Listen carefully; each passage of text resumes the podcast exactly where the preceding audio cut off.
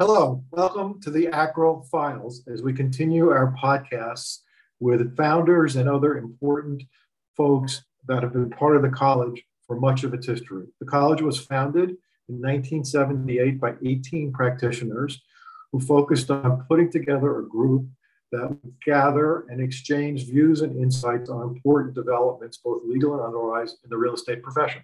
Today, our guest is Caryl Welborn. Welcome, Caryl. Thank you. Thank you. Thank you for joining us. Caryl, Caryl joined ACREL, I think, in 1992. No, 19, what's the right year? 89? 1989. 1989 was Caryl's year, and Caryl was the second female president of the college in uh, 2001. So we'll we'll talk about all that. But before we um, before we talk about your reflections on the college and the many things you did to help the college become better, let's go. Let's let's roll roll the tape all the way back to the beginning. I, I, I know a little bit about your your early life in Hinsdale and other places, but tell us tell us uh, where you were born and uh, what life like was like growing up, and what were your influencers. Um, well, you know, I was born in Philadelphia, actually. Uh, I moved to Chicago or Hinsdale um, in the fourth grade. So, really, that's where I grew up. Uh, I had family there and family in Chicago, and that's where my father and mother were from. Um, so, that was a really nice growing up experience. But then again, I went as far away as I could to college. That was the goal. And I went to Stanford, um, which I, I loved. Um, and after Stanford, um, do you want me to keep going after Stanford? but before we jump so far ahead, so I, I knew you were a cheerleader in college. Is that true? I'm sorry. School, you were a cheerleader in high school, right? Well, I was a pom pom girl. oh, and what's the distinction? Oh, there were more pom pom girls. It was less selective, a group. Unlikely. Okay. Yes. And but what, we were as cheery for sure. Why did you decide to go as far away as you could from Chicago? I, you know, I, we knew so little about schools in those days too, but uh, Stanford actually had a bit of a reputation. We, we knew not much, but I had people from my town who had gone there and recommended it highly, and a couple people in particular that uh, who were older sisters or even mothers of people that I knew, and um, it sounded like a wonderful place. And I really just did want to get away from the Midwest, um, and I wanted to um, go to the best place I could. And in those years, that's what I thought was the best place. So it turned out to be a really good choice for me. I loved it. And when you went out there, did you have any sense that law school was in the um, future for you? No, I was the kind of student who took intro to everything. So I had four majors. I started as a math major. And I quickly understood that my version of math was not Stanford's version of math.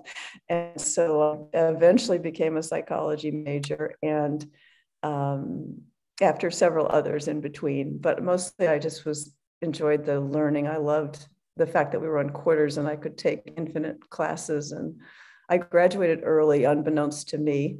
Um, uh, but unfortunately, my father figured it out. So uh, I ended up having to stop my collection of classes a little earlier than I thought. Well, that's why you graduated in 1972. I, I was trying to figure that out. So no, I graduated uh, just a quarter early in 72. Um, but I, um, yeah, so it was a great, great time. And did you take time off between college and law school? I did. I actually applied to um, psychology graduate schools. I wanted a profession, but I realized as I was applying that I wasn't suited to anything that a psychology um, degree would, an additional psychology degree would give me. So I took a year off and I worked in a jail. Um, actually, I worked in an OR project and um, really, really loved that experience. And that's probably what propelled me to go into law. Um, I was sort of interested in it before, but I hadn't really thought much about it. I didn't have any role models in law. Um, but then I decided that was probably a, a choice that uh, would be good for me.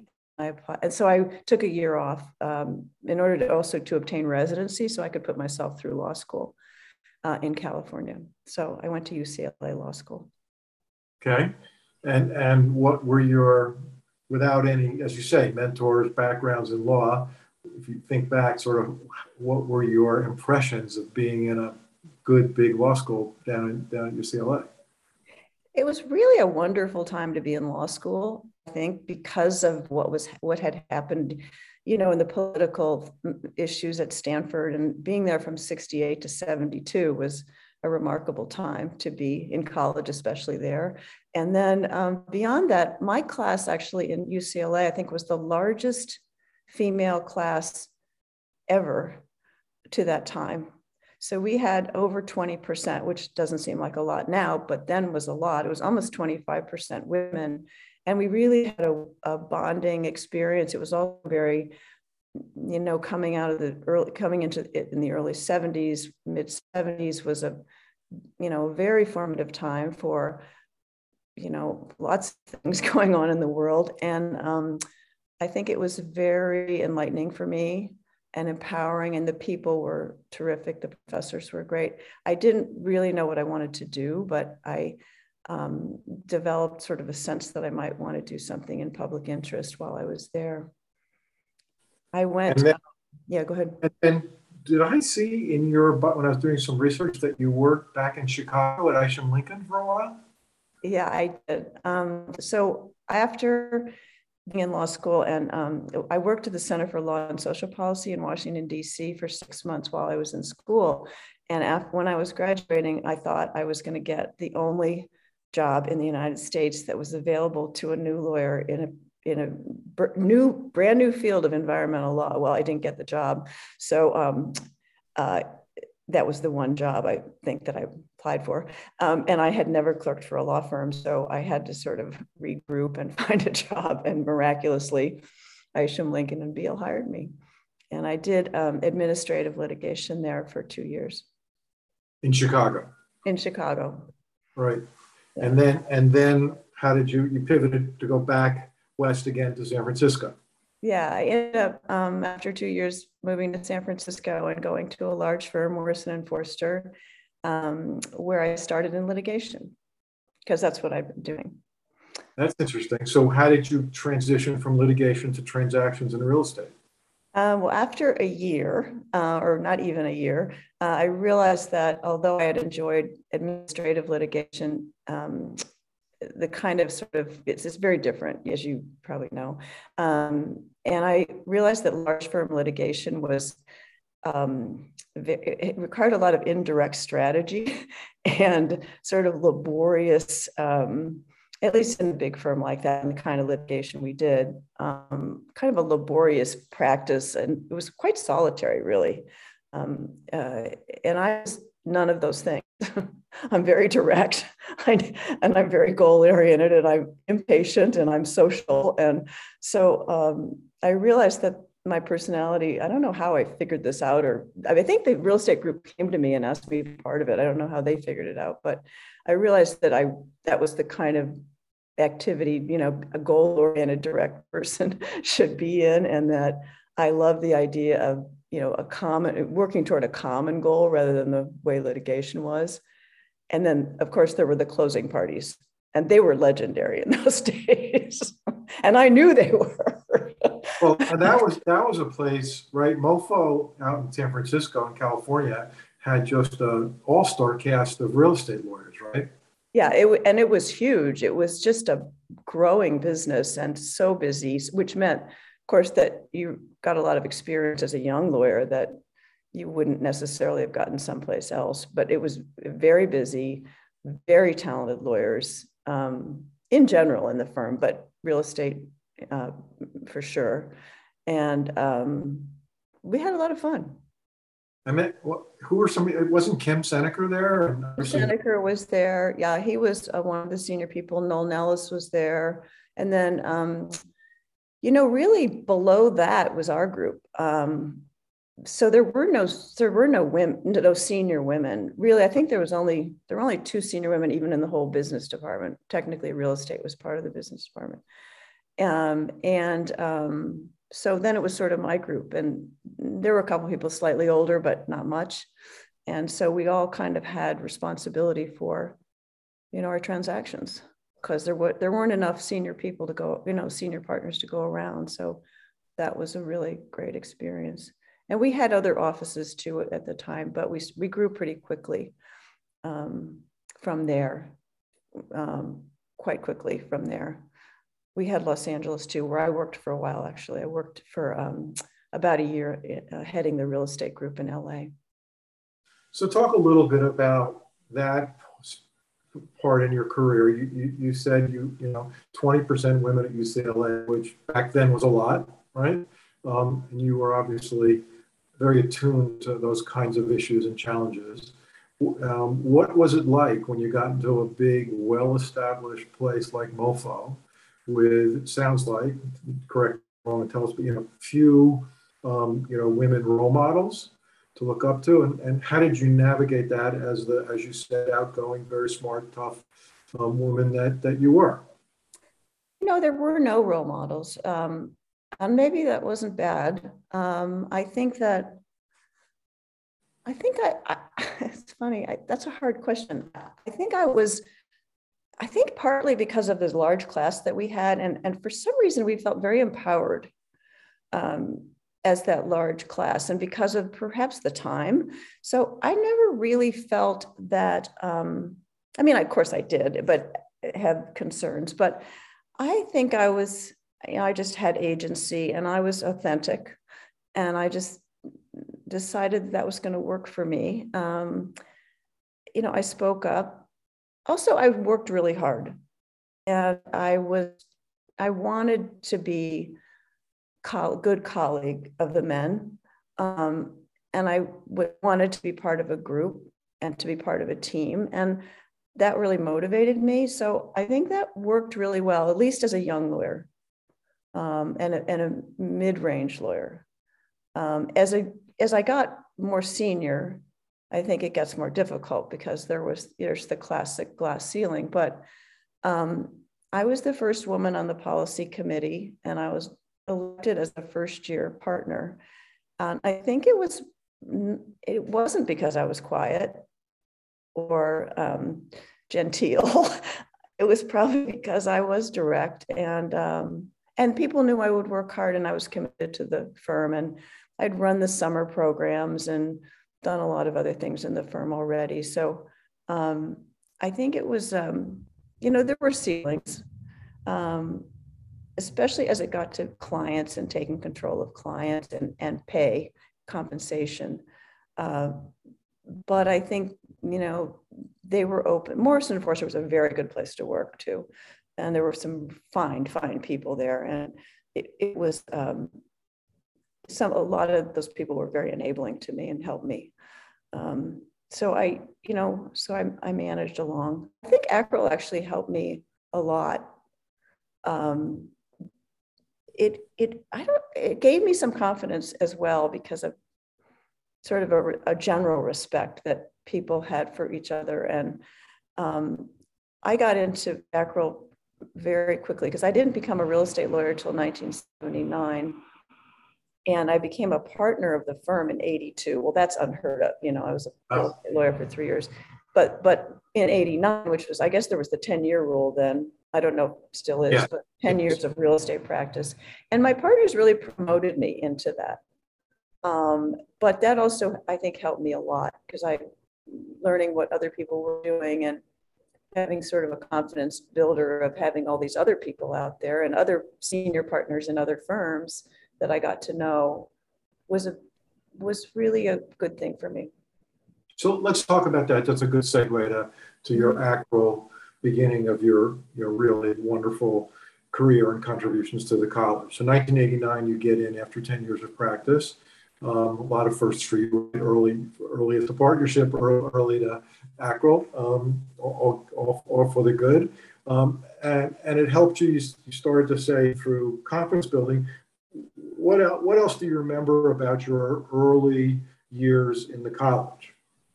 I, I remember particularly my first meeting vividly uh, that my Kim Seneker, who you mentioned, had decided it would be a good idea for me to present a very long paper on a very complex area of law at my first meeting. Wow. And, and it was arcane. It was a very arcane area about which not everybody would be interested, a topic on which not many people would be interested. And um, I remember sitting up there and looking out at this sea of people who I thought, you know, these were like the gods, right? and I was panicked. And somehow I made it through that, but I'll that I'll never forget. I thought, well, if I've done this, I can do it. I can do anything. Uh, but I was actually I was very involved with other organizations too, so I'd sort of developed an expertise in an in another area, which was not the one I was speaking on, and that made it also very fun to be, um, you know, part of that initial. It, you know, I, I, became sort of an expert in joint ventures and investment vehicles uh, partnerships, and that was a pretty newish area in real estate. Um, in it, when I started working on it, it was the insurance companies who were you know, the financing and joint partners and those, all those large deals. And, uh, and being sort of at the beginning of that and being able to meet people across the country who were also involved in that was really, really fun. Um, I was, I think I was probably already involved in the ABA before in fact, I'm sure I was, um, where I was. Maybe in the, maybe in the California real property section, right? I was not, in, no, I was at, in the ABA. I didn't, I didn't do California State Bar, but I did uh, work in the ABA. I was a chair of the partnerships committee of the real property section. I think before I got an ACREL. And also I had been, um, actually it was later that I was the uh, advisor, ABA advisor to the uh, Uniform State Laws um, commission on uh, revising the Uniform Partnership Act. Uh, so I, that was something that was a constant in, in all the organizations I was involved in and made a lot of that really fun. And so I knew some people who crossed over from the ABA and ACREL as well in that. And I did a lot of speaking. I always said it was the old guys and me for a long time. So be, even before I got involved in ACREL, because there weren't many women out there, and I think they were interested in having women as speakers. So um, I was that enabled me to really get involved on a national level in speaking very early. So how is ACREL different than you know ABA or any of these other organizations that you were involved with? Uh, worlds of difference. um, I think that um, I think there's a commonality among ACREL people. There's such there's such a high level, high quality level of practitioner in ACREL, and a lot of interest among the people in um, in learning from each other and sharing. And because we were all at kind of similar levels, but across the country, and we were doing a lot of similar work, we shared experiences that were both the same and very different. And I thought that was really helpful to me. Um, it gave me perspective on practice. It gave me perspective on people in other firms and what their political and other issues were in law firms. Um, you know, and as more women got in, it was even more fun. But I think if it, probably if it hadn't it's also you know very social. And if it hadn't been so much fun and if i hadn't liked the people so much i probably wouldn't have been involved as much as i was. But there was um, a real openness to to friendship and collegiality that just didn't i didn't share in the other organizations for whatever reason. And back then were you doing deals only or you know focused principally in California, or were you doing national deals? I was doing national deals from really early on. Um, the only mentor I actually had um, was very for a very short time. Unfortunately, he came to MoFo late and died early. Um, he he sent me to Washington D.C. to do a deal, uh, which he didn't tell me until we were at some dinner that night that I was flying on a red eye to arrive to negotiate the deal the next morning. so I just, I don't know why I think I was thinking that because I was thinking Washington, D.C. His name was Bill Christie. Um, he was actually um, a lawyer for, um, well, for the, the Rockefeller um, equitable Portman group that developed a number of uh, projects, including Embarcadero Center. So um, in San Francisco, and he he came over from another firm um, as a senior partner, and was a terrific man. Okay, so um, early on, I assume in your ACREL, um, you know, years, you know, women were, were starting to get in. It was slow for sure. Um, and I have this recollection about this terrific group of women, as we were talking about before we started, who were very important in the college and formed their own women's group. Tell us about that and you know how that played out. Yeah. You know, I think that the person I was worried about generating because because by that time I think I was in leadership, and um, but I think it was Beverly Quayle actually who who pushed us to have these meetings, and we got a lot of we got pushback uh, from the men about having meetings of women. That's exclusionary. And we said, well, you know, at some point we said, well, you can come too if you want. So there were a few. I don't know. You, I think you came to probably some no, of them. Joe Forte was the guy. oh, Joe definitely did. yeah, no, he he crashed the meeting immediately. Uh, but uh, yeah, no, we did that, and it was really nice. It was sort of one of those kinds of groups where you know it's like a uh, I don't know what it's like, but it's like a, anyway, we we sat around and we would share uh, comments on a particular question. So everybody would answer the question, and um, it was a lot of fun. I don't know. It kind of, I don't know if it really disintegrated entirely, but um, I think it's it was trying to regenerate it. But it's it, I thought it was a really terrific thing, and I got to be friends with a lot of people and you know, we went through some pregnancies together and at ACREL, and you know, we watched each other's children get born and and that you know and i think one of the things i would say about ACREL to women is that it, it it's wonderful if you can stay connected to the people that you're in that are your friends in ACREL outside the meetings. If you work a little harder on that i think people would benefit greatly from mm-hmm. that.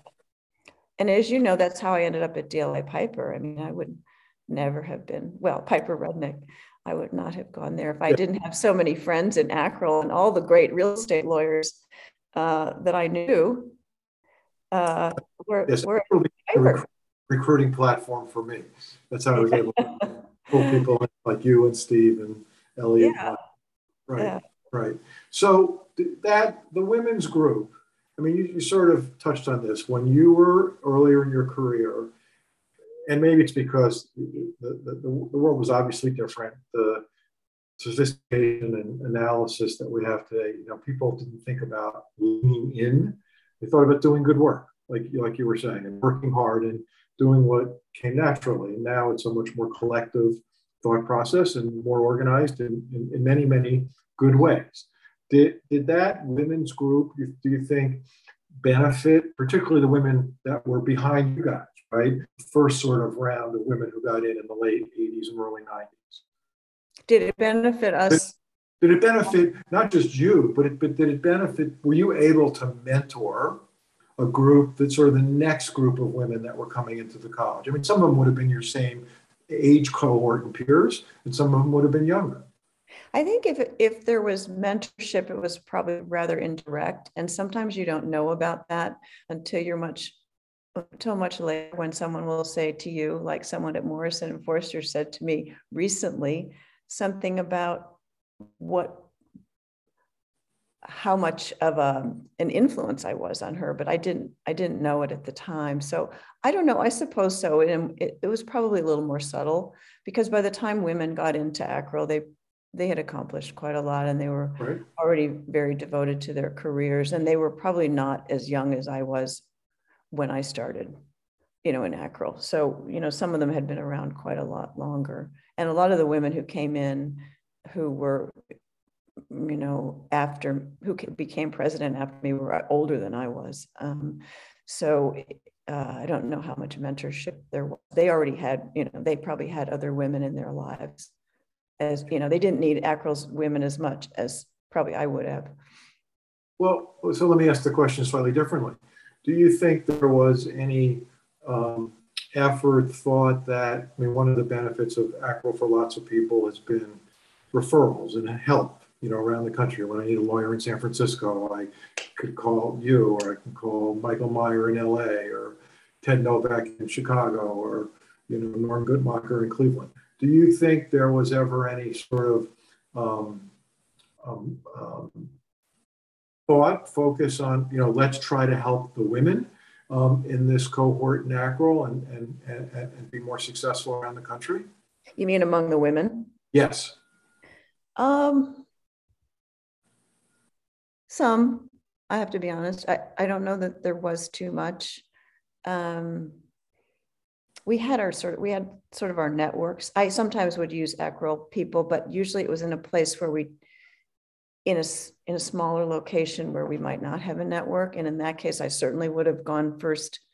If, you know, if I knew the women, I probably would have gone first to them. Um, probably in smaller firms it, or in firms that were less national, it would have been, um, would have been, it would have been good. I did use ACREL for referrals. Um, uh, occasionally. And I certainly, you know, couple times, you know, looked at Ann, to Ann Sagert and others. Uh, also, you know, time probably already had their practices developed. And many of those people were also involved in national practices as well. Right. And you and I both grew up at a time where the firms were becoming national, whereas back in the beginning, um, the first 10 years of the college, there was no such thing. So those yeah. Guys really needed each other, right? When Howard Kane needed some help in New York, he could call Siskind or they could call Holyfield in Texas. And all, you know, I think I used it for um, intellectual referrals, you know, sometimes, or for more general advice, um, even at, not at meetings where I might need some thoughts or help on something or um, support. uh, and uh, that I found very valuable. I mean, it's been an integral part of my life, really. Um, I don't, it's been a great part of my life. Uh, and socially, you know, you know, it's hard sometimes for people to go if they have children to go to meetings and whatnot. But, you know, our theory was we just all go and which worked, you know, because I had a young daughter when I was older.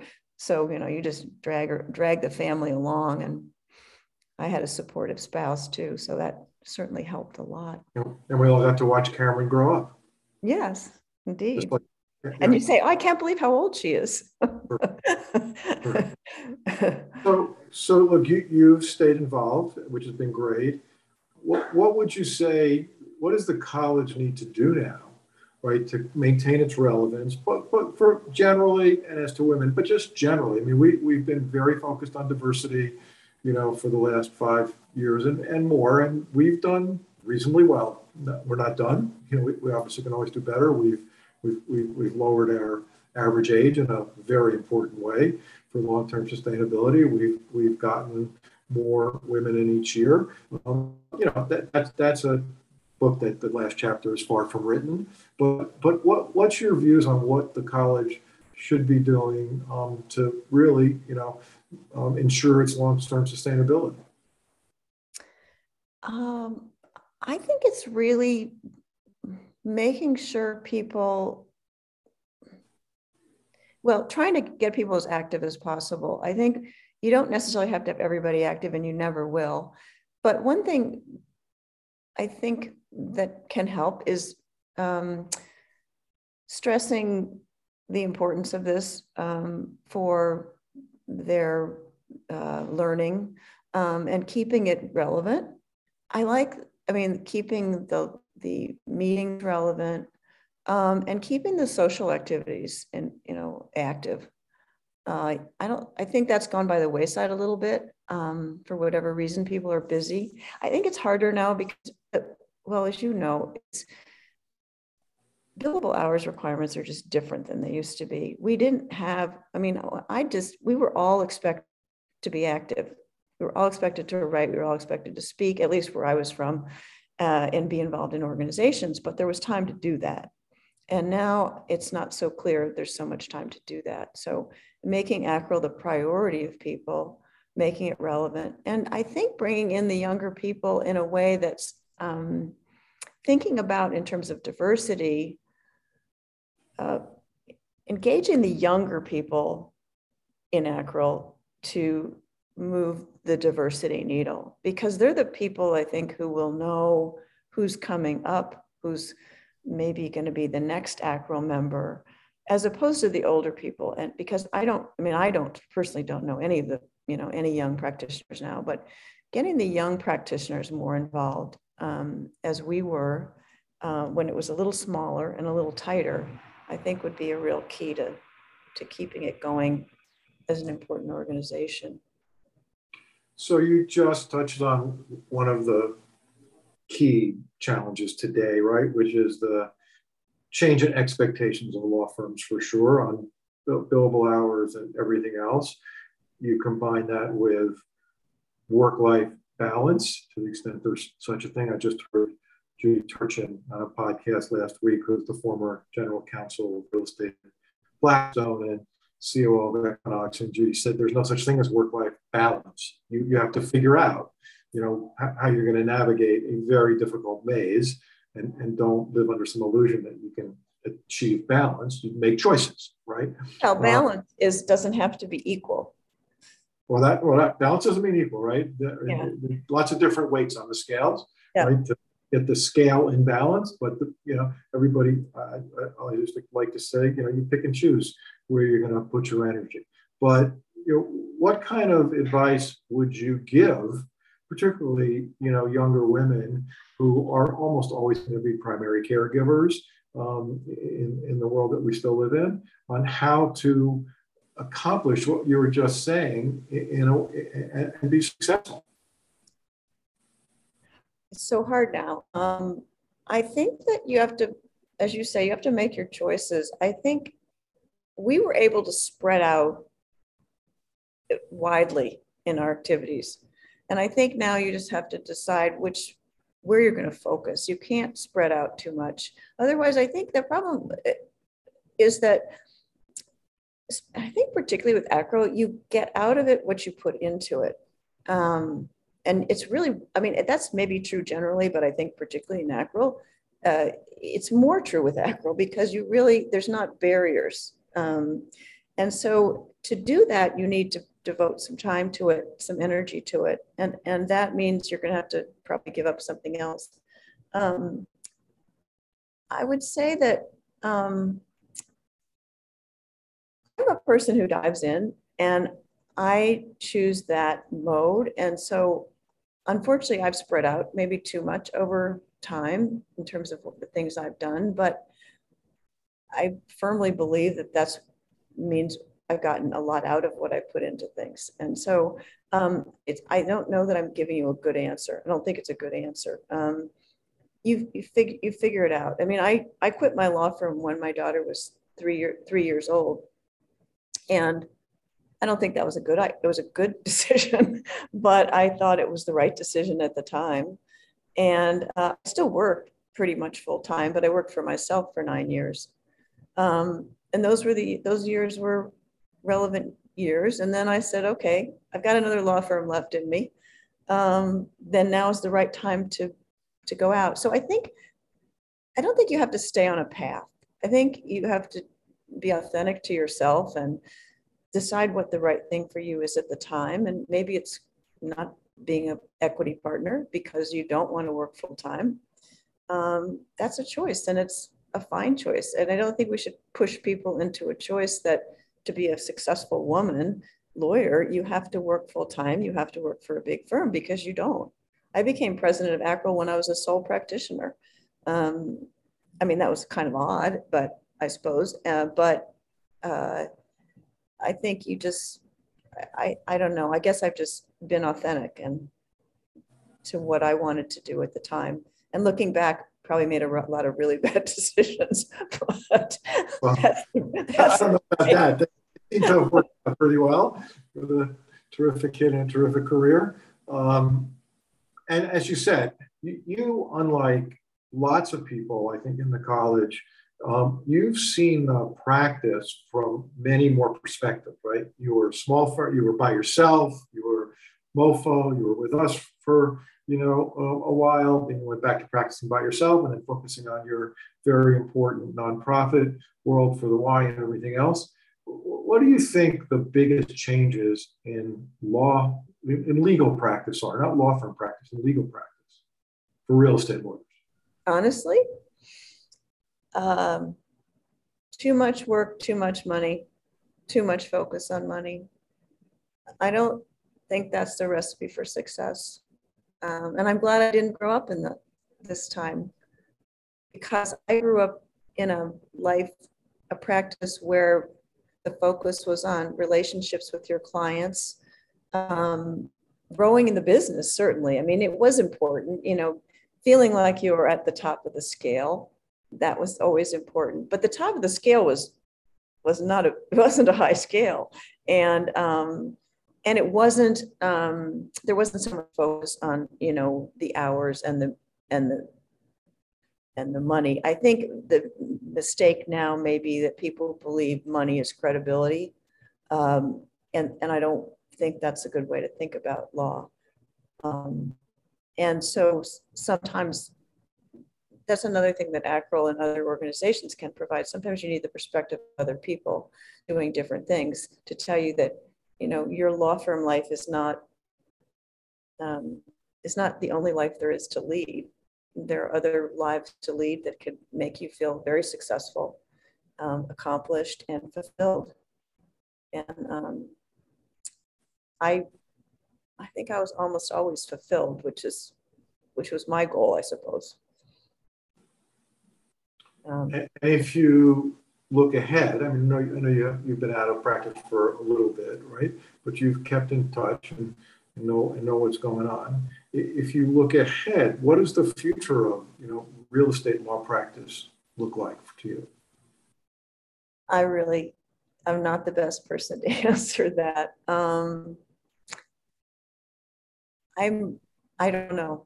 I think that I don't know that there can be a real change in the trajectory of the way law firms go. The other thing that's happened in law firms is they are become so big that I don't think people have agent, sufficient agency um, and don't feel sufficient agency over their lives. You know, law firms, one of the things I didn't really understand in a law firm structure was the sort of politics and um, uh, authority um, setup that they had. I mean, maybe I did understand them, but I chose not to. Um, and I didn't know how to navigate them. And I think you have to be aware of all that. So I think it's hard to um, it's hard to navigate that that authority. I think if I hadn't been in a smaller place as a young woman where it was a little less opaque, I probably couldn't have done it the way I did it. Um, and I guess I'm not sure how you settled that, how you settle into that, whether you just decide you can ignore it and just be a, you know, part of the, just deal with your practice and try to focus on that, or you you look ahead. I never really had any long-term goal to to lead an organization. On the other hand, every time I got into something, I wanted to lead it. And so it was really a, it was always a short-term leadership.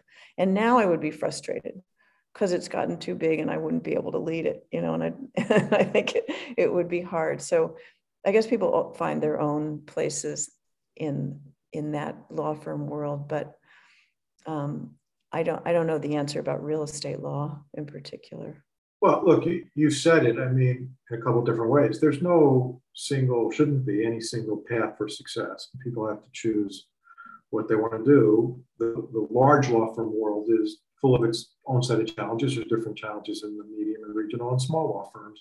And, and, and you once, I'll never forget this, you once said to me, if the law firm could be clear on the rules of engagement, then you can play by the rules. But the problem is the practices is not just real estate, but the firms have evolved so much and so quickly there's not a clear set of rules in most law firms, I believe. Um, and that makes it very challenging for people who like some sense of order, right, and some sense of direction, so you know how to drive. Exactly. They're just, you know, law firms have become opaque. Um, and I think what I know, um, I'm not, haven't been involved in one for quite a long time. Uh, but transparency, I think, in a more transparency in a firm or in an organization is a beneficial concept. I mean, in whatever organization, whether it's a nonprofit, you know, um, corporation, I think those those organizations tend to be a little more successful. Um, my daughter was recently interviewing for a job, and then she said she found out that, you know, all the meetings and the decisions were made behind closed doors, and people didn't know how those decisions were made. And she said, I don't want to work there. Um, I want to know how decisions are made. And I want to, even if I'm not the one making them, at least I'll know what, as you say, what the rules are. Um, so I, I guess that's what I would say. So talk a little bit, like like many things in your professional life, you, you accomplished lots of things and did lots of things early in your career. You had the opportunity to serve on a public board um, way way before people were focused on just picking a woman to be sure you had a woman on the board, right? Yeah. So, and, and, and it was a fabulous group of people, obviously at AMB with Hamid and all those folks. Tell us a little bit about what that, how that influenced you and what that meant for your career. I absolutely adored that experience. It was so expanding. I think that one of the um, one of the questions you had mentioned before was um, how do you become uh, a trusted advisor? How do you become a really good real estate attorney? And I think the one of the primary ways of doing that is learning the business of your clients and understanding what their goals and needs are. And um, that is something that I I liked my relationships with my clients early on as much as I liked anything. And those were always, I mean, was there a hard deal or an easy deal? I don't think it had anything to do with the complexity of the deal ever. I don't think any of the deals were too quote too complex, you know, to deal with. It was just clients, um, and it was either because they they didn't know what they wanted, or they didn't want to share it, or I just wasn't able to develop a relationship with them. And um, I thought those were my most um, rewarding well, and my colleagues, of course, but the rewarding parts of practice were being close to my clients.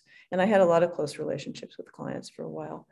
Uh, but but that was my relationships with was with AMB got me um, when I left, I had to, I was, I had to leave MoFo for this to happen. So this all worked, you know, it all tends to work out, right?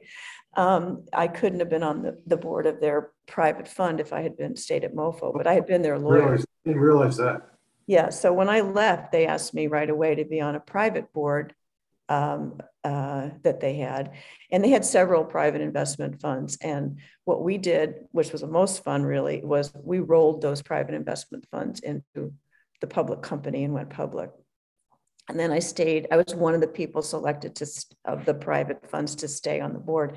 And it was um, it was a wonderful, I mean, I, I learned so much there and I had I, it was mostly really a learning experience for me. I just uh, soaked it in, and I I became this was before Sarbanes Oxley, by the way. I became chair of the audit committee of a public company, which is ludicrous if you think about it. but um, but talk about a learning experience, and uh, you know, I, once I found a mistake, and I was so proud of myself. I don't know that they were so proud of me, but I was proud of myself, but that was a really wonderful, wonderful experience.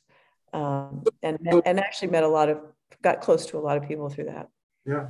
So the, the common question in that context to transactional lawyers is once you stuck your toe into the business side of the world, um, did you think about leaving the practice of law and going to the business side?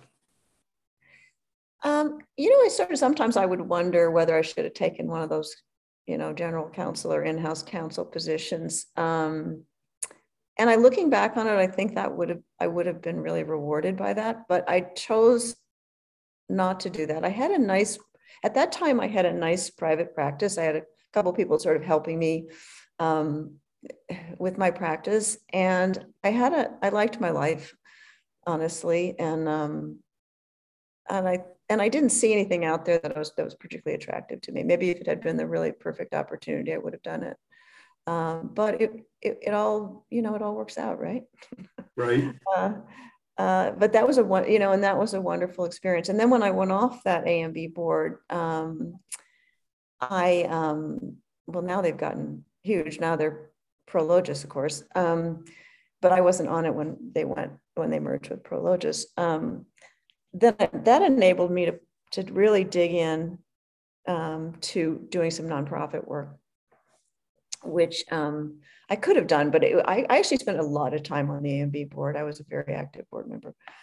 Um, and um, eh, then I got very involved in something else and a couple other things, a couple other boards. And uh, those have been, you know, also extremely rewarding. I think one of the things that um, I did is picked a board that um, has a lot of real estate, has a lot of very complicated real estate projects. And that's made it kind of both rewarding and intellectually challenging actually. We're doing one right now that's i had to hire the lawyer and you know the real estate lawyer and that's kind of fun uh, at least you know you feel like they're children they're your children now because kind of they're that old.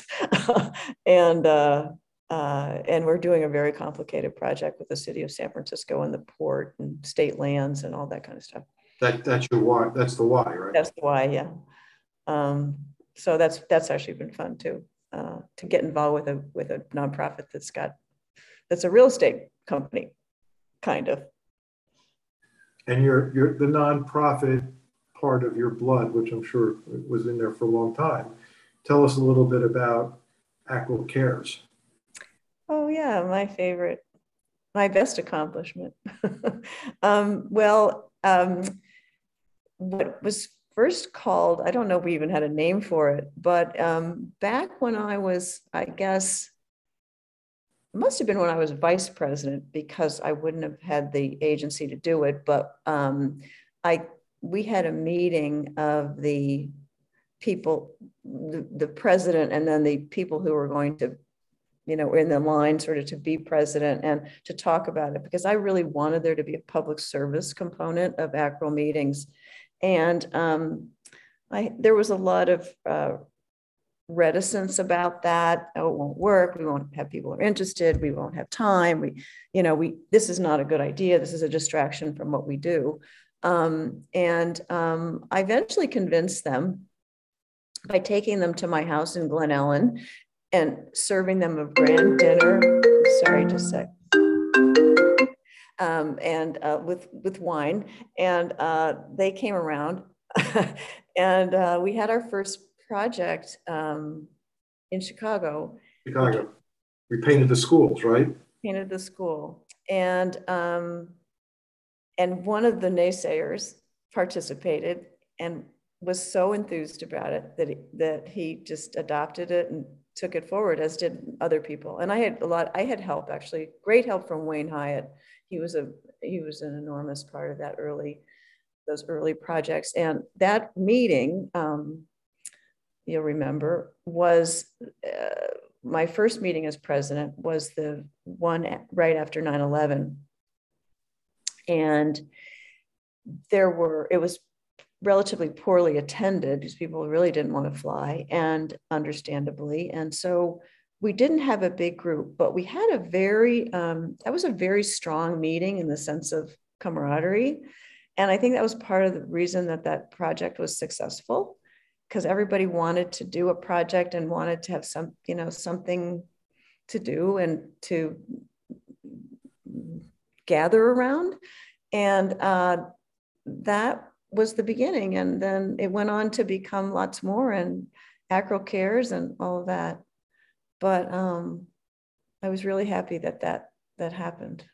You should be very proud of it because it is a wonderful legacy for what you got started and, and has continued with unbelievable enthusiasm thanks to lots and lots of people over the years. It's been great. It's been great. And it's gone so much farther than I ever thought it would. It's just, um, I mean, people have put a lot of effort into it and I'm really happy about it. So I want to close with two questions before you get to the next very important appointment. Um, um, and the first one is, given your incredible career and perspective and all the things you've done, um, what, as you look back, what advice today would you give your 25 year old self?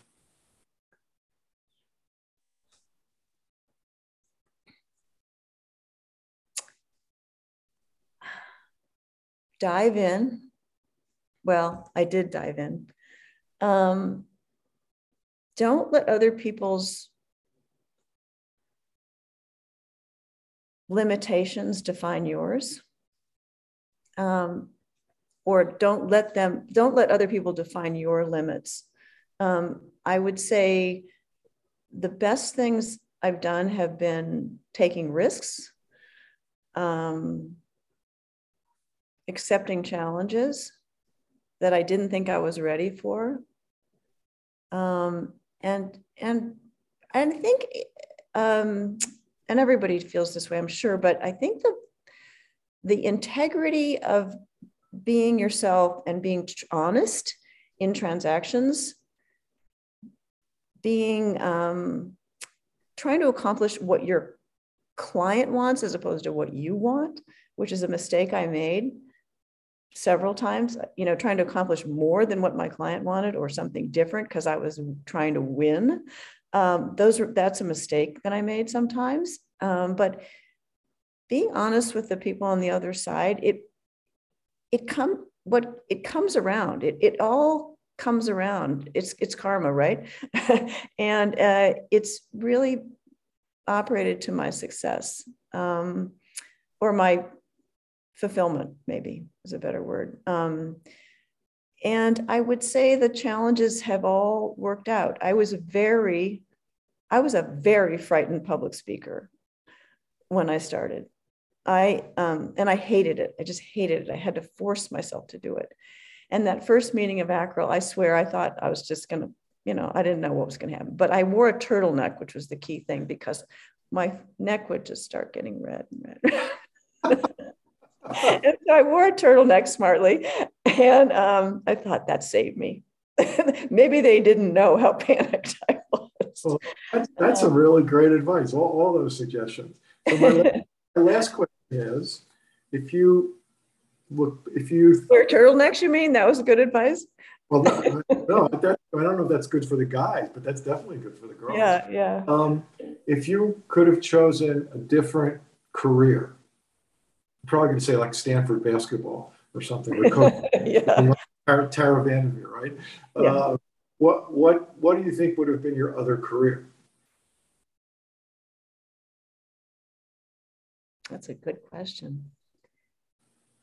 I think I was very well suited to this, and I had no idea. Okay. I I don't. Um, I think if if I had to go over again, I'd probably um, I, I probably would move more toward the business side um, because I think that would have um, amused me for longer than the law did.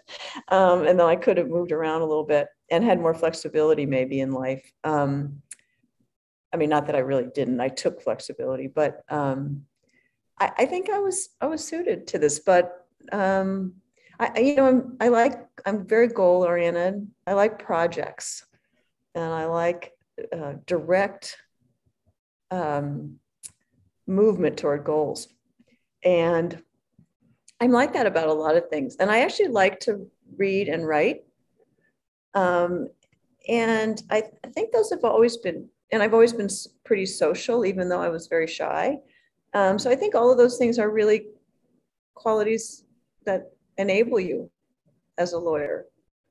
Um, and I'm pretty analytical most friends would say I'm too analytical, but maybe I think that's something I've learned as opposed to had. We, we won't go there, but but for and you, independent and independent.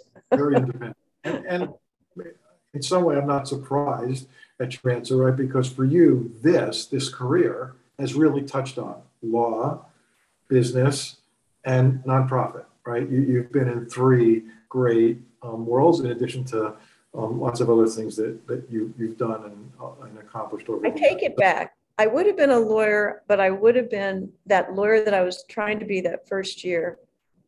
I would have been probably better as a, or I would have enjoyed being a public s- servant in, in the environmental field, which was burgeoning, you know, not burgeoning, it was brand new then. Um, but I had done a little of that work in DC and I think, I look, I think that would have been a great, another great career. It didn't turn out that way, but, um, I got, you know, I got to do a lot of other things. Yeah, and accomplish a lot of great things. Well, Caryl, thank you very, very much for taking the time to be part of this series of podcasts. I, I think uh, much of what you said will resonate with um, hopefully many interested listeners in the coming months. Thank you. Thank you. And I love ACREL. So get in there and have fun.